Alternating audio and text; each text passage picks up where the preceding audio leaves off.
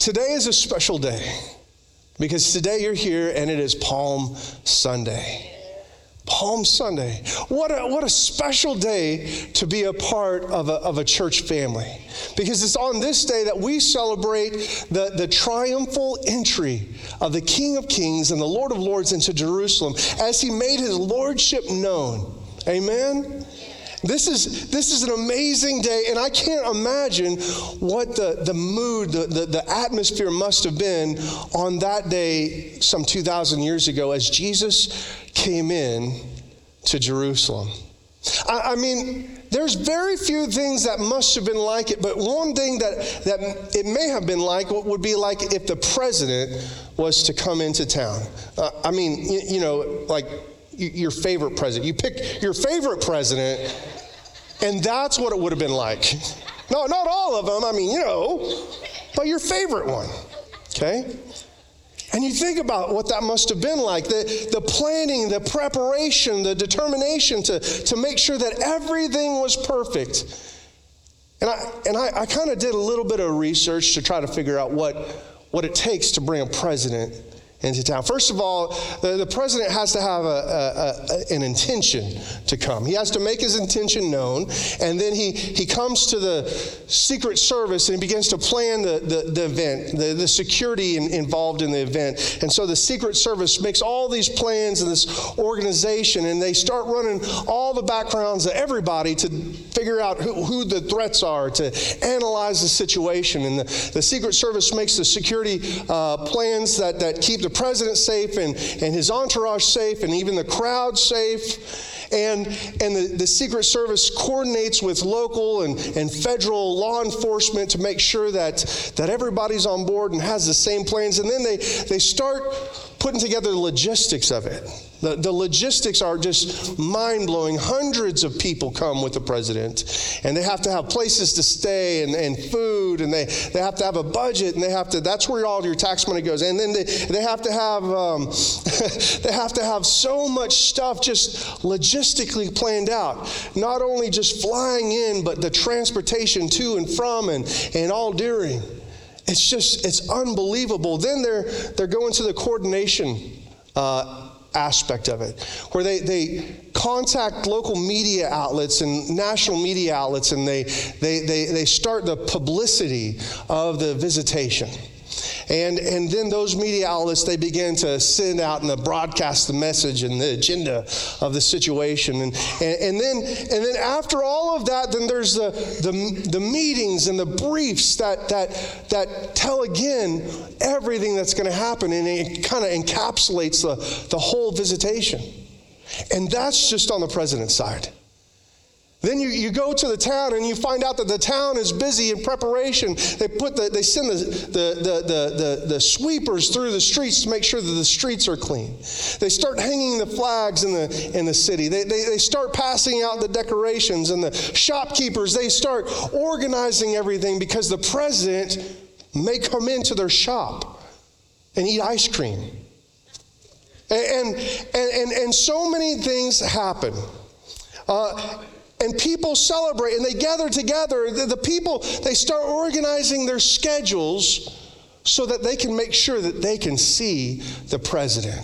They might get a chance to, to see something historic happen. And, and the whole atmosphere is electric with the anticipation of what might happen when the president arrives. And if, if you've seen anything like that, if you've been a part of anything like that, you know that it can be very special. the atmosphere at that, on that day, some 2,000 years ago, it must have been very similar.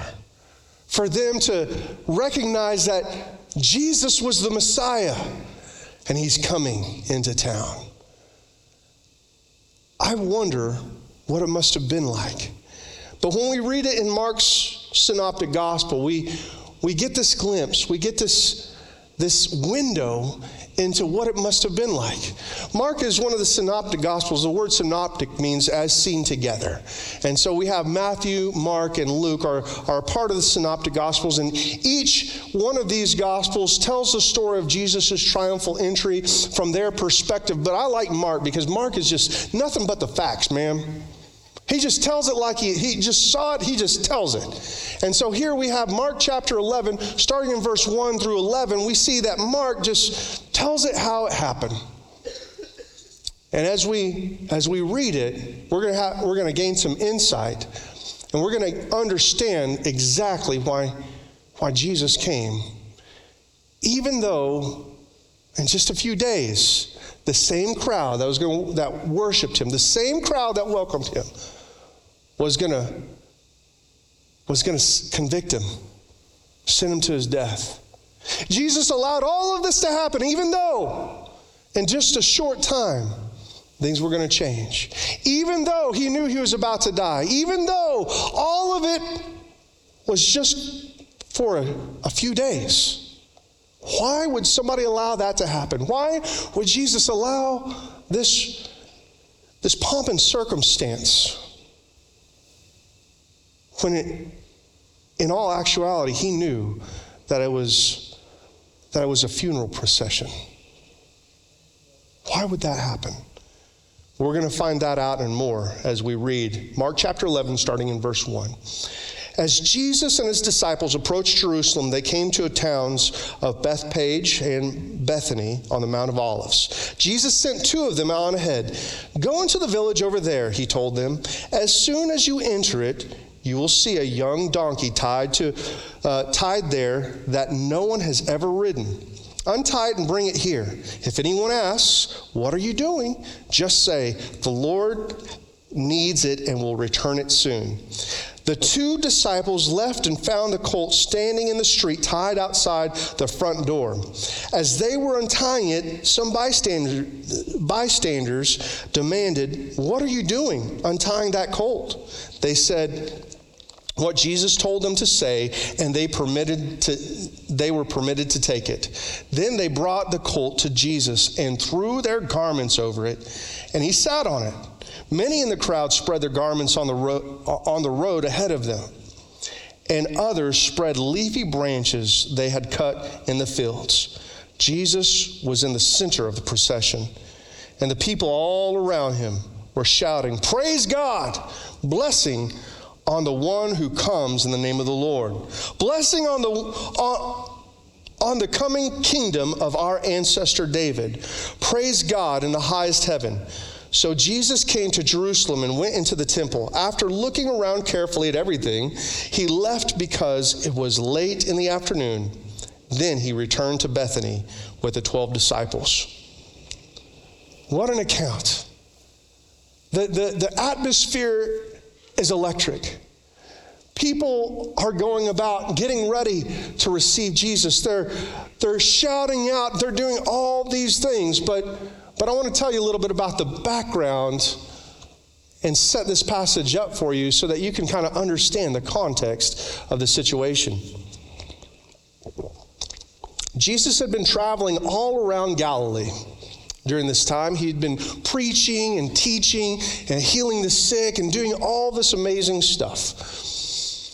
And there, everybody was gathering around him in throngs and pressing in and, and trying to learn and understand his, his new teaching, which was absolutely revolutionary. And, and, and at that time, it was getting closer and closer to the Passover. And the Passover is a, a tremendous uh, time where the, the, uh, where the Jews observe what God had done for them by freeing them from the land of Egypt bringing them into the wilderness and, and setting them free from the bonds of slavery.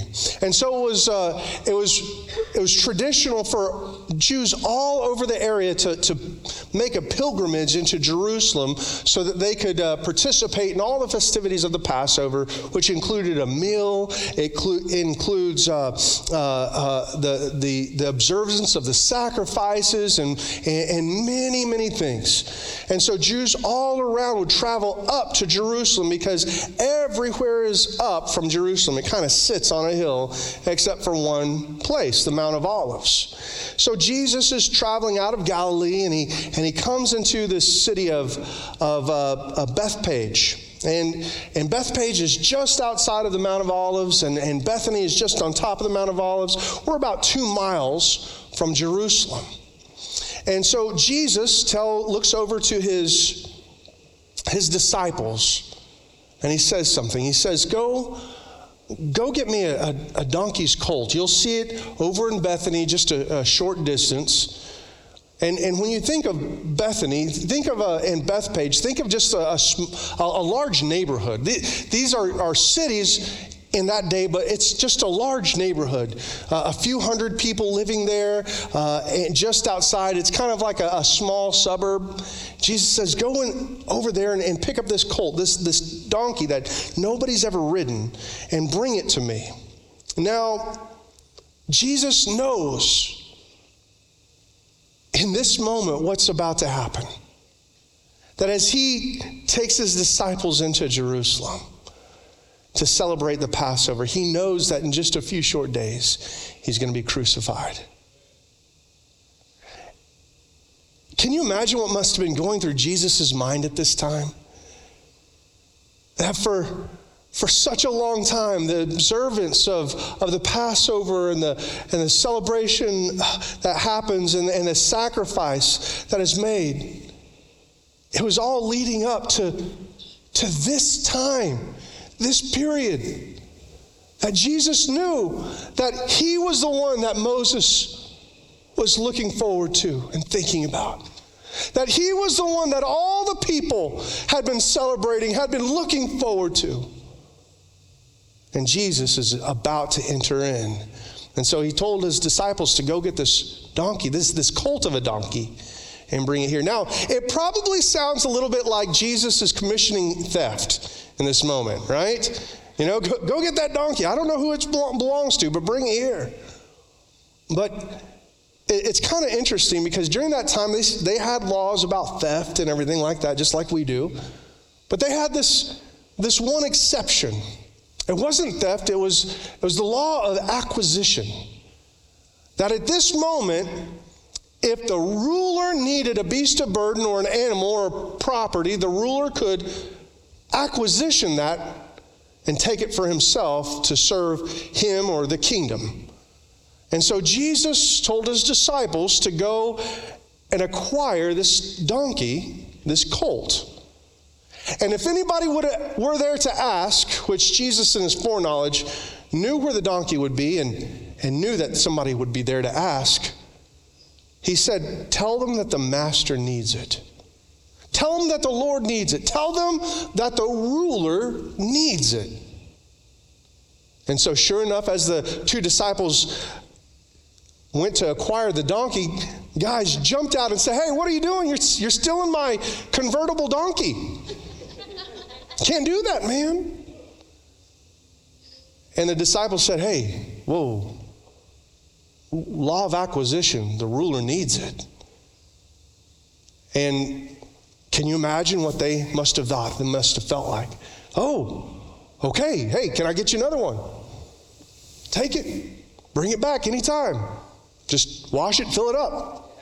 Right? So the disciples brought it back.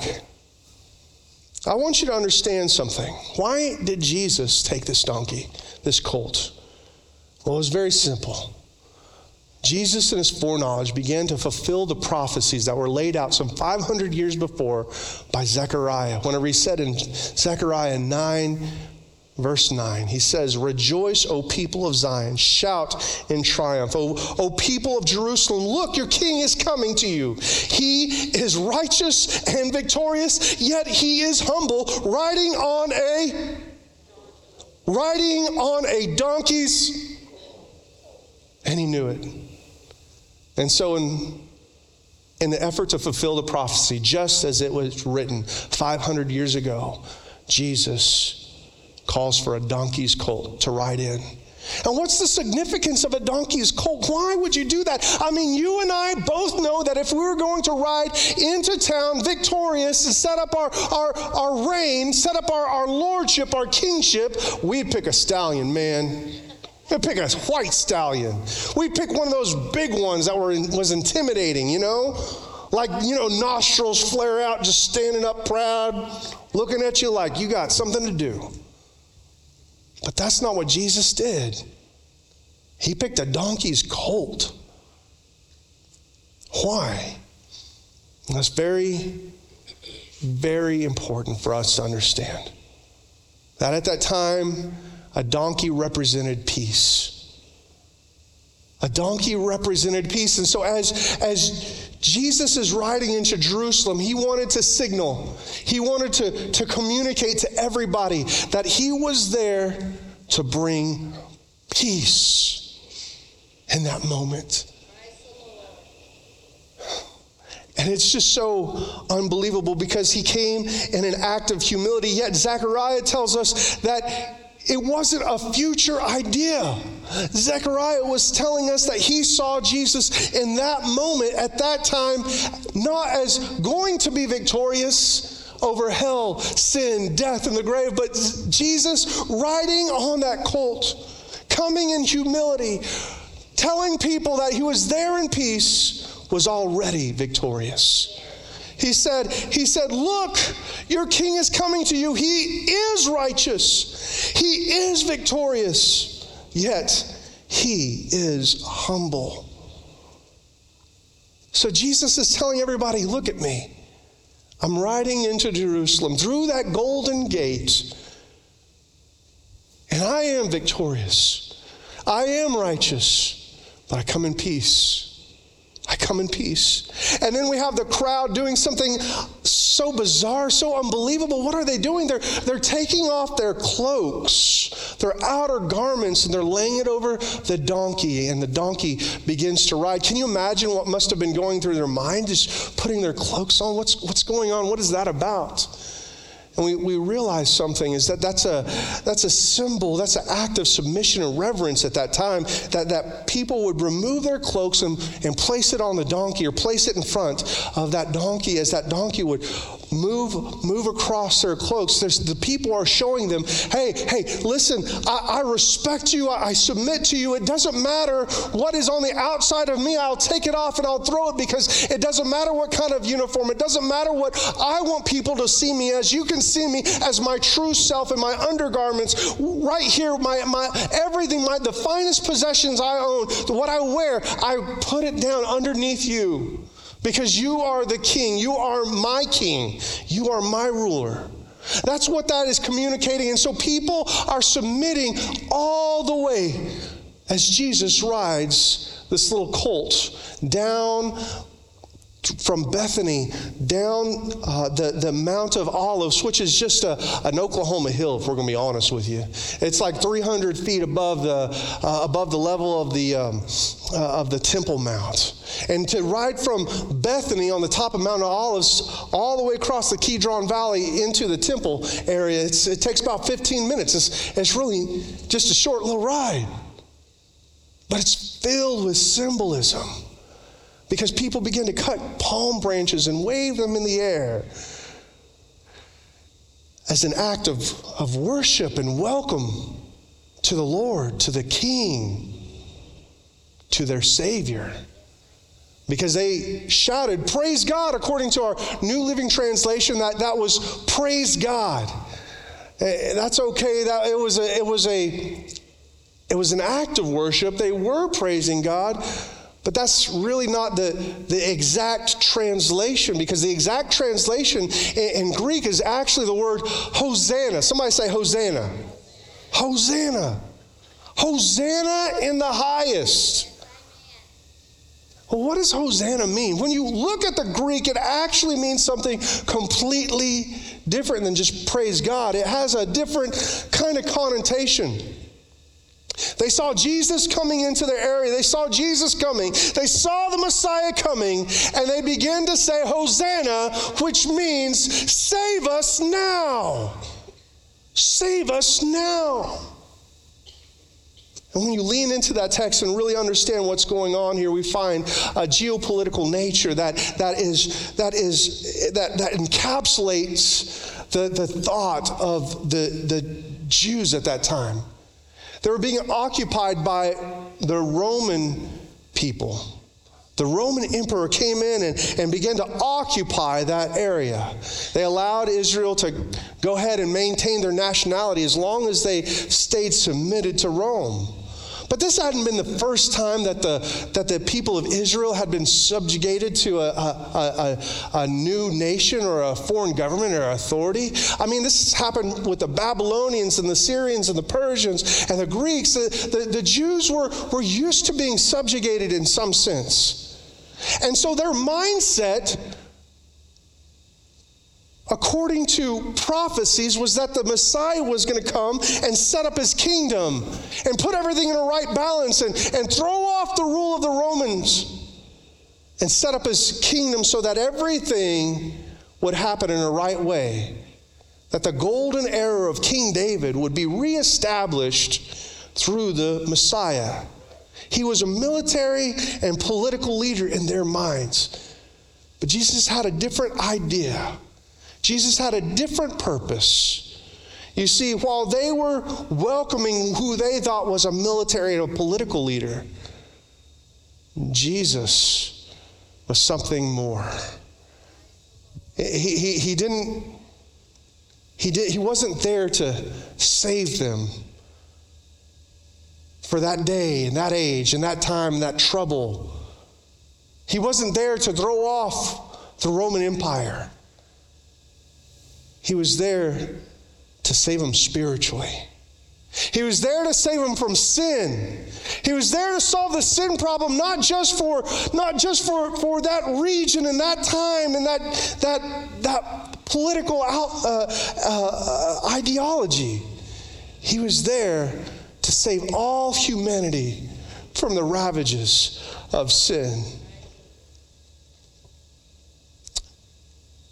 Kind of wonder sometimes if you and I accidentally make the, the same assumption about Jesus and what his intended purpose is for our life. I mean, we have the luxury of understanding that, that He has come to save us from our sin, to cleanse us from all unrighteousness. We read it right there in the gospel the good news that Jesus has come. He has died for our sins. And on the third day, He rose again in triumph over all of these things. Yet, yet you and I even have a tendency sometimes to, to only choose to welcome Jesus if he's going to fix our problems. If he's going to get us out of debt. If he's going to fix our marriage, or if he's going to fix our relationship, or if he's going to save us from that D minus in, in science class. We only want Jesus to come in the way that we want him to come to fix what's wrong with our lives. And I got bad news for you because if that's the way that you're welcoming Jesus, you're going to be disappointed. In just a week, you're going to throw him out. You're going to say, Get out of my life, get out of my heart, get out of everything because you didn't come to do what I wanted you to do. And that's the same thing that the Jews did at that moment. They welcomed that military leader, but when Jesus didn't take control, like they wanted him to take control, they said, crucify him. And that's, that's the problem. That's the problem. We, we want Jesus to do what we want Jesus to do, not what he's come to do. What has Jesus come to do? Luke chapter 19, verse 10 tells us For the Son of Man came to seek and save those who are lost. It's right there in black and white. 1 Timothy 1:15 Christ Jesus came into the world to save sinners. And John 3 16 through verse 17, so eloquently, and everyone knows this says, For this is how God loved the world. He gave his one and only Son, so that everyone who believes in him will not perish, but have eternal life. God sent his Son into the world not to judge the world, but to save the world through him. Amen. That is why Jesus came. He didn't come so that you could be delivered from debt or from relationship issues. He didn't come for you to be delivered from your job or for your, from your school. He didn't even come so that your body would be healed. He came to fix the problem of sin in your life, to make you stand right before the Father. You see, folks, there's only one way to welcome Jesus. There's only one way to make him Lord. You can say, Lord, Lord, with your mouth. But if you don't mean it in your heart, if you don't open your heart to receive him as such, then it really didn't mean anything, did it? You can throw, you can wave the palm branches, you can lay your coats before the Lord as He walks in. But unless you make Him the Lord of your life, it doesn't mean anything. You have to welcome him in the way that he calls for you to welcome him, to be the Lord and the master of your life. But even then, when you make him the Lord and the master of your life, and he, and he gets your sin and he takes it away from you, and he, in, in place of your sin, he puts his peace and his love and his joy and his hope inside of you. He changes you from the inside out. And when He becomes the Lord of your life, then from, from that radiates the, the rest of the healings that He wants to do. He wants to heal your relationships, He wants to heal your body, He wants to heal your finances, He wants to heal your emotions. But you have to make Him the Lord of your life first. Then He'll fix the problems in your life. Then He'll save you from all those other things.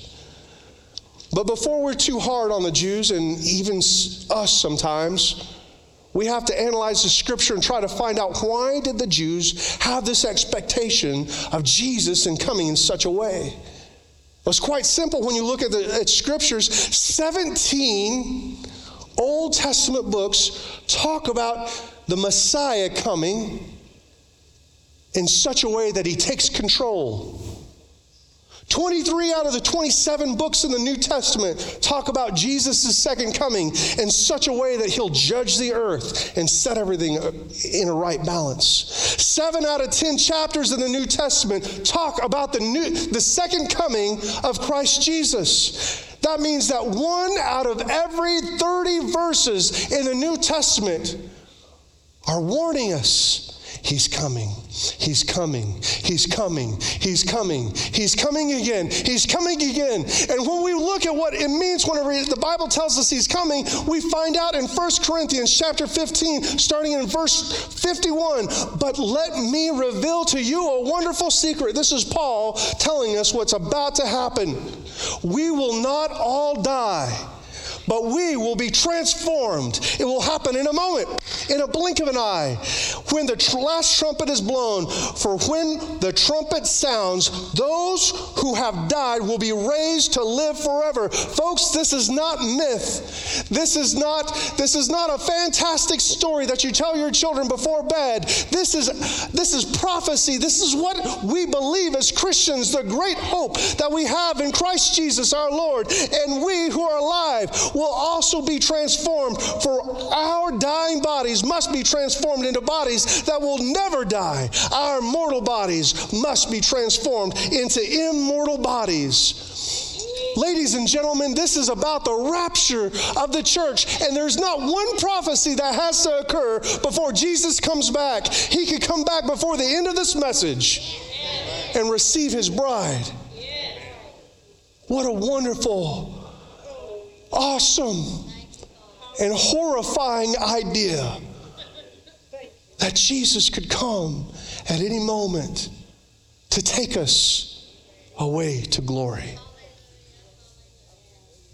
But that's not it. That's not where the scripture stops. It continues on. Jude chapter 1, starting in verse 14. Enoch, who lived in the seventh generation after Adam, ladies and gentlemen, that's not very long after the beginning of the world.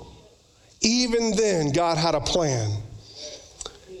He said, He prophesied about the, these people, that's us, the people on the other side of the resurrection of salvation. He said, Listen the Lord is coming with countless thousands of his holy ones to execute judgment on the people of the world. He will convict every person of all the ungodly things they have done and for all the insults that ungodly sinners have spoken against him.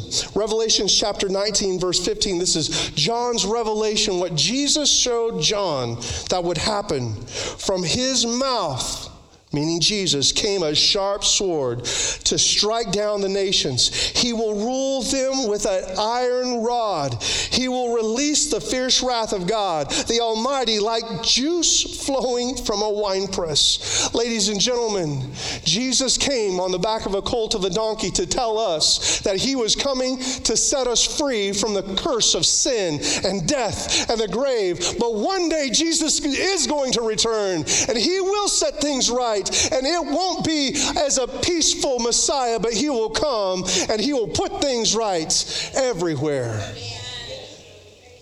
It's easy to see, folks, why people missed it at that moment. They were looking for somebody to solve all the world's problems. But before Jesus solved the world's problems, he had to come and solve us, our problem. Ladies and gentlemen, I don't know what your state is, what your condition is. The truth of the matter is this is that, that while man looks on the outward appearance, God can see down deep into your heart. It's a scary thought because you could be waving the palm branches. You could be throwing your cloak before him and look no different than anyone else. But the motivation and the intention in your heart is not to welcome a Savior that would be to take away your sin. It would just be to welcome somebody that would fix your problem.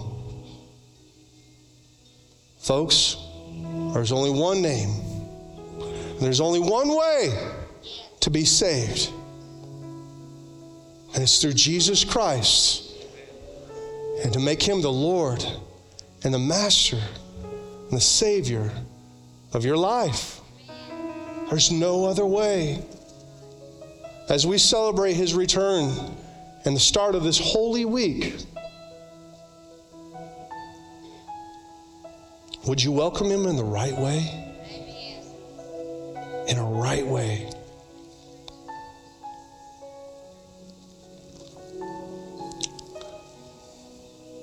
Would you stand with me all over this place?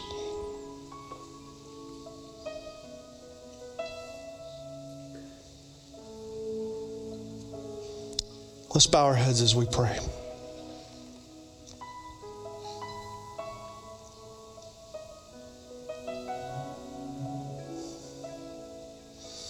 Oh, Holy Spirit. Lord, move through this place. Lord, I pr- pray that you reveal people's motivations in their heart for how they welcome Christ. Lord, He is the King of kings and the Lord of lords. Lord Jesus, you are the eternal, immortal, invincible, the only wise God. And Lord, right now you welcome us, Lord, in peace. Lord, to humbly approach you, Lord, and make you the Lord of our lives. Lord, you offer us this amazing exchange, Lord, in which we can give you our sin and our shame and our guilt. Lord, and you take it and in replace, you give us joy and peace and, and your love. But Lord, through the power of your Holy Spirit, reveal to us our own motivation for welcoming you. Because if it's just to fix problems in our lives, then we really haven't made you the Lord at all. Help us, Lord, to commit ourselves to you fully and totally. With every head bowed and every eye remaining closed is a private moment. As you turn your, your eyes inwardly on your heart and you take inventory of, of your own motivations, would you say you're here this morning? And you've made him the Lord of your life? Or have you, have you mistakenly just made him the Lord of your problem? If you need to get right with the Lord, if you need to correct your motivation, if you need to welcome Him in a new and a different way, with every head bowed and every eye closed, would you just simply reach your hands up? Thank you. Thank you. I'm looking all around, adjusting your motivation. I'm looking all around. He needs to be the Lord of your life, not the Lord of your problems. I'm looking all around right now. Just raise your hand up to respond to this message affirmatively, saying, Jesus, be the Lord of my life. Yes, thank you. There's been three. Oh, Jesus. I thank you, God. Lord, in this moment, I thank you for these hands that were raised. Lord, as they realign their commitment towards you. Oh, Jesus.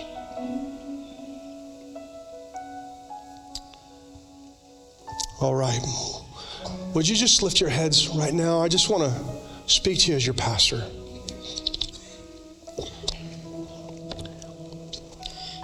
This week is a is an incredible week, and I thank God for the people that have raised their hands. But uh, I want you to know that there are there's something more. That if you've made Him the Lord of your life, then you have a task, you have a call, a call on your life to help other people come to Him and humble themselves so that they can receive his love and his forgiveness and, and the joy that comes with it so that they can make him the Lord of their life. Because the time is running short. The time of peace is running short because soon and very soon, there's an old song that says, We are going to see the King. But soon and very soon, there's going to be a people left that won't get to experience that peace, that won't get to experience Him coming in a peaceful way, but instead they'll be standing before Him in judgment.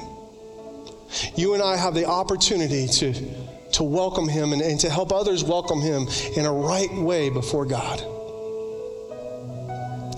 And that means that it's, it's our opportunity it's, it's on us. This is an important week for the kingdom as we celebrate Christ and his resurrection, but it's also an important week for Christ's legacy because we get to play a part of that. So, if you would, just hold up these flyers one more time. Because these flyers are going to mean something more than just an advertisement.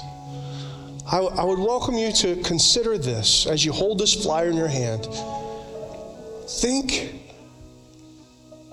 of who this flyer represents. What person needs to hear the gospel message? What person needs to be needs to welcome Christ Jesus to be the Lord and the master of their life, to forgive them of their sin, to cleanse them from all unrighteousness? What person needs that the most? Let this flyer represent that person.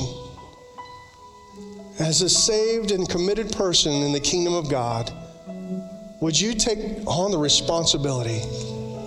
Not just to give out one, but to give out several and to, to invite people to come to church where, where they can experience that message of the gospel. Go ahead and invite them. And, and then and then whatever service you go to, whether it's the 8:30 or the 10:30 or whether it's just the Easter egg hunt, whatever it is, then after that, take them out to eat and talk about what they just heard and, and, and, and begin to encourage them in the Lord because, because ladies and gentlemen, the time is short. There's a reason we do things with urgency. So as you hold on to this flyer and, and in your mind's eye who this flyer represents, and we've made more flyers available in the Connection Center, I invite you to pray. Pray with me over, over who this represents, that God would even now begin to draw their hearts to Him so that they can enter into the kingdom and their family could enter the kingdom and they will be saved. Heavenly Father, we thank you and we praise you, God. We thank you, Lord, for giving us the opportunity, the, the opportunity to, to lead people into your presence, to lead them into a saving relationship with you.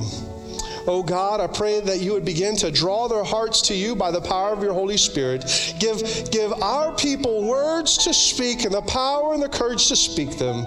Lord, and I pray, God, that their invitation, Lord, would be accepted and that these seats would be filled so that your kingdom would be filled. And Lord, that you would be welcomed, Lord. Lord, in, in your humility, but still standing in righteousness and still standing, Lord Jesus. Lord, in power and might over every sin in our lives. Lord, we thank you and we praise you for what you're going to do throughout this week. Lord, I pray that we would find you, that we would give hope, and that we would do life together. In Jesus' name, amen and amen. Thank you for coming and invite somebody to church next week.